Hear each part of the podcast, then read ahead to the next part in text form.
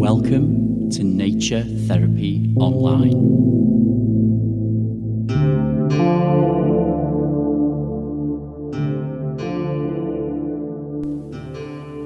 Hello, friends, and welcome to episode 34 of Nature Therapy Online. My name is Stephen McCabe, and I'm an ecotherapist living in Midlothian in Scotland. I'm out in the snow right now, once again with Euro. Hello, Euro. He's my little whippet, and he's dancing around in this really thick, thick snow. It feels a bit like Groundhog Day in a way because I've said, and I've jokingly said so many times on this podcast, it started snowing again because I've never experienced so much snow in Scotland. But I'm also, I'm almost sorry, getting tired of saying the same thing. It keeps moving away and melting down, and then we get another huge snowstorm. So, very unusual for February. But then I've never lived this high up in the hills before, and I think it's, uh, I think that's part of what's happening here. Is 10 miles or 15 miles down the road, there's a little bit of snow, but not much compared to here. So, if you're new to the podcast, before I start talking about snow and pondering on whatever I come across here, this is an ecotherapy podcast, or you might prefer the term nature therapy. And in a nutshell, it's all about connecting with nature for our mental health and well being, spiritual well being, if you like because we're a part of nature and we feel good when we connect with it. And a little bit of news from from Stephen's ecotherapy land here, and that's that I've um, handed in my notice on my old job. I was working on a helpline. I ran a helpline for many years, and over the last couple of years, I've been slowly building up my practice as an ecotherapy practitioner or an ecotherapist. And yeah, in two weeks' time, I will be a full time ecotherapist, and this will be my job. And it feels really exciting to be able to do this for a living. And I just, I wanted to kind of share that with you. I think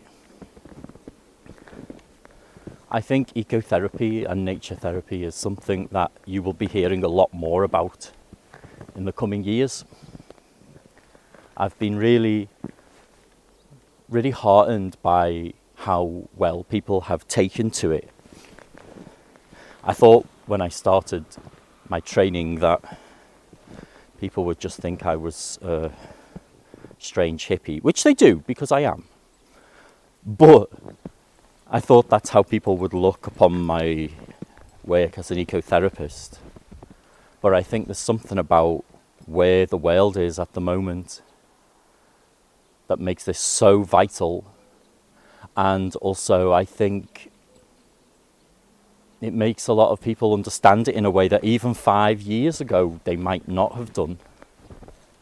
Not it's the ecological mess and crisis that we're in, but there's also COVID and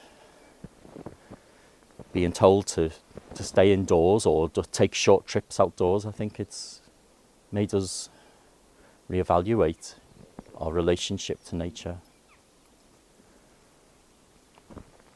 I guess on that theme, what I would like to say um, or ask of my lovely listeners to this podcast is that as I have gone full time as an ecotherapist. It's uh, I've taken some financial risks to do this. Um, definitely things aren't as going to going to be as stable as they were in my last job, so I decided to take the plunge and take a risk and go for it. And yeah, I have a, a Patreon page because I would really like this podcast to be a permanent part of my waking life. I'm supposed to keep it that way. It would be it would be really lovely to you know make a, a teeny tiny bit of a living from from the podcast so that I'm able to prioritize it. I guess if I get really you know bogged down with a lot of work, I'm probably going to have to reevaluate which which aspects of my ecotherapy practice I put my time into. And it's I'm probably going to have to at some point make some cuts and and yeah, I guess do the things that put food on the table. And uh, I absolutely love, love, love doing this podcast. It's the favourite thing of mine that I do.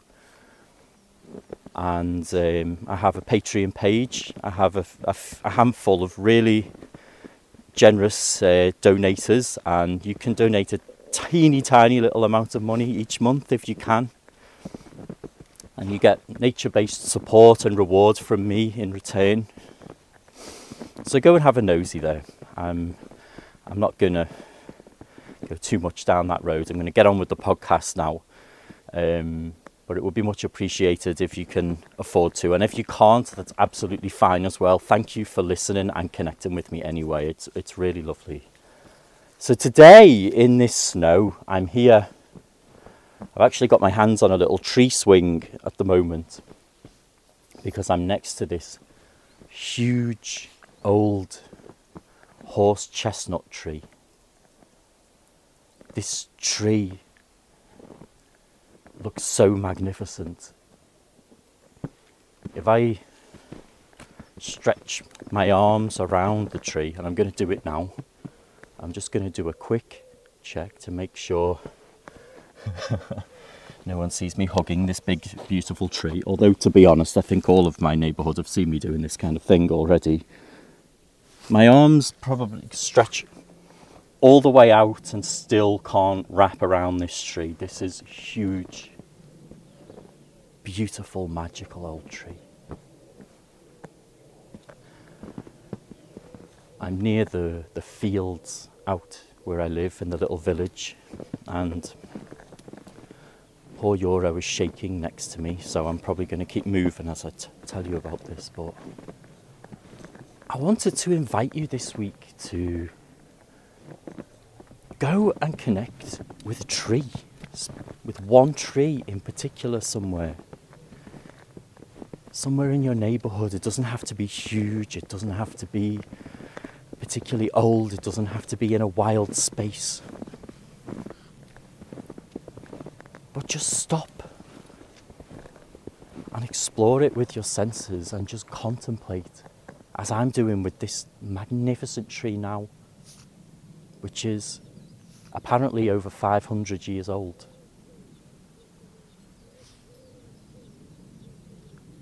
You might want to take a few deep breaths when you're by your tree, connect with your body a little.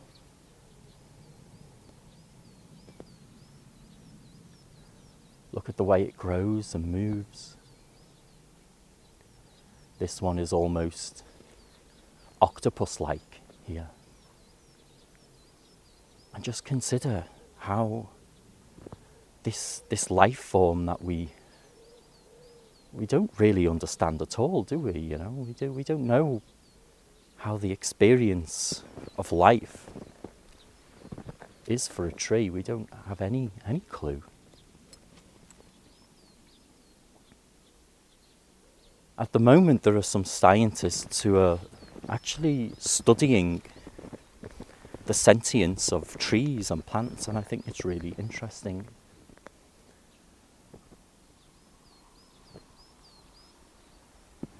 By some measurements, some scientists think that trees could well be more intelligent than human beings. It's kind of mind blowing, isn't it? I'm not going to go into the science of it because I'm not a very scientifically minded person, but I would say to, to, to check it out, you know, just have a little Google for the sentience of, of plants and trees and look at some of the work that's going on out there.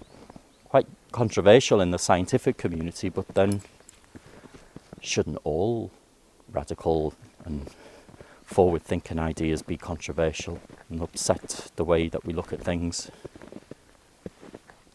I can believe that they're sentient beings. I'm looking at this tree. And you just think of this this came from a seed, you know? This tiny seed just 500 or so years ago has grown into this big explosion of, of wooden life. It's got these huge waving octopus tentacle branches. You can climb up on these branches and really high. You can be very comfortable in this tree. It's huge. And it's a strange time of year to be coming here for me as well. It, uh, usually I appreciate this tree the most in the summer when it's got its full gorgeous leaves and you're really sheltered. You can go inside and nobody even knows you're there. It's like stepping into a, another world almost. But there's something about trees in the winter and I, you know, I respect also that you know I have a lot of listeners in the southern hemisphere, so maybe you are in full bloom at the moment with your tree, and that's that's it's a lovely thing. But here in the northern hemisphere, yeah, there's something about connecting with trees when you can see it without its leaves. You see the bones of the tree. You can see how it's grown, its unique path that it's been on.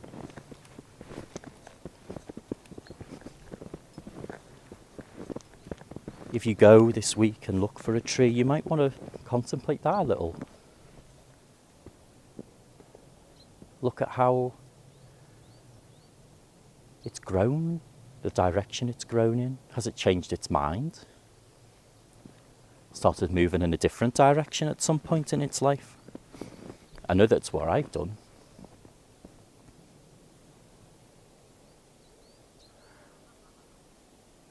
we can see ourselves in trees, I think. Definitely, actually. They seem to have made decisions in their life and then sometimes change their mind depending on the conditions around them. Sometimes the conditions suit them just fine, so they keep on growing as they as they can in the same direction.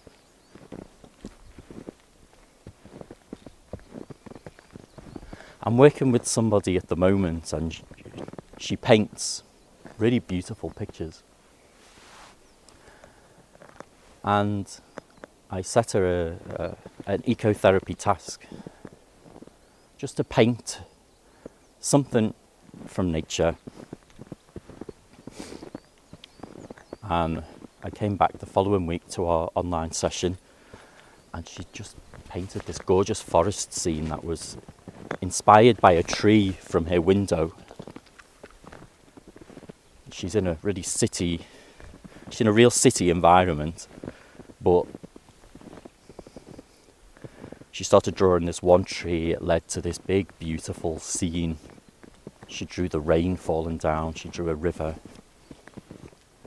And I asked her what it was about drawing scenes from nature that maybe feel different to dr- painting anything else. I'm saying drawing, but she was painting, not drawing. But I asked her about about that. You know, what what what feels different about painting this tree than something else? And she said, and I thought it was really interesting. It's about the lines. Like there are fewer rules in nature. If we paint a building as human beings, we make everything so logical, so straight, so we, you know, rational. We put it in boxes we try to make things perfect and we can't. But we try our best to. And yet, every tree is completely different, and there, it, it's not a perfect straight line on the on the bark of a tree, on the on any of the branches. And there are very few things in nature that have perfect straight lines. I thought that was a really interesting response and not something I'd really thought about. But it got me thinking of how, how liberating that is for us as people as well. you know, if nothing else, if no other life out there is perfect in terms of the straight lines that we define as perfect, then why should we be?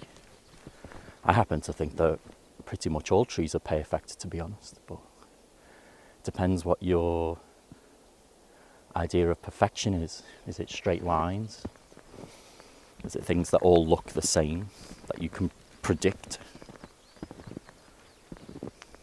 Or is this total unique expression that each and every form of life has? Is, is, is that perfection?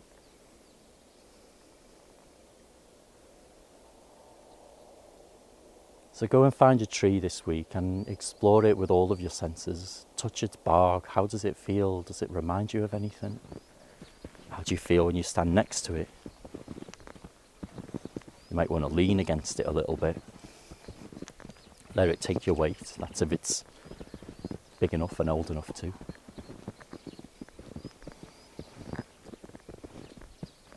You might want to hold your ear to it. See how it sounds when you rub your ear against it. Does it have any interesting scent? And again, for people in the southern hemisphere, you know, if you're in, uh, you'll be in the depth of summer right now, so things will be smelling gorgeous, I imagine. But even for those in the northern hemisphere, you know, sometimes we forget to explore certain senses because we assume there will be no scent because it's winter, but that's not necessarily true. So, friends, I'm going to I'm going to leave the podcast here today because my dog Euro is he's looking at me and shivering. He's he's not very happy about the snow. He was when we came out. He thought it was a great game to just frolic about in it, but now because I'm walking quite slowly, he's looking at me and thinking, "Oh, blimey, he's he's on one of his hippie tree trips again." That's right, Euro. That's exactly where I am. But yeah, he doesn't like it when I'm um, doing the podcasts because I tend to walk quite slowly and tend to be more be more in a state of contemplation than he wants me to be. He just wants me to throw sticks, you know. But anyway, friends, I'm going to um, I'm to let let it go there. I'm going to head back to me head back to my house, take Euro home, and I just want to say I hope wherever you are that you are doing well, that things feel okay for you right now. Whatever's going on, wherever you are in the world, and um, and yeah, and if um, if you're able to support me on Patreon, you can go to patreon.com forward slash nature therapy online Either way, thank you very much for listening, and please do tune in again. And I will see you soon. Have a great week. Bye bye.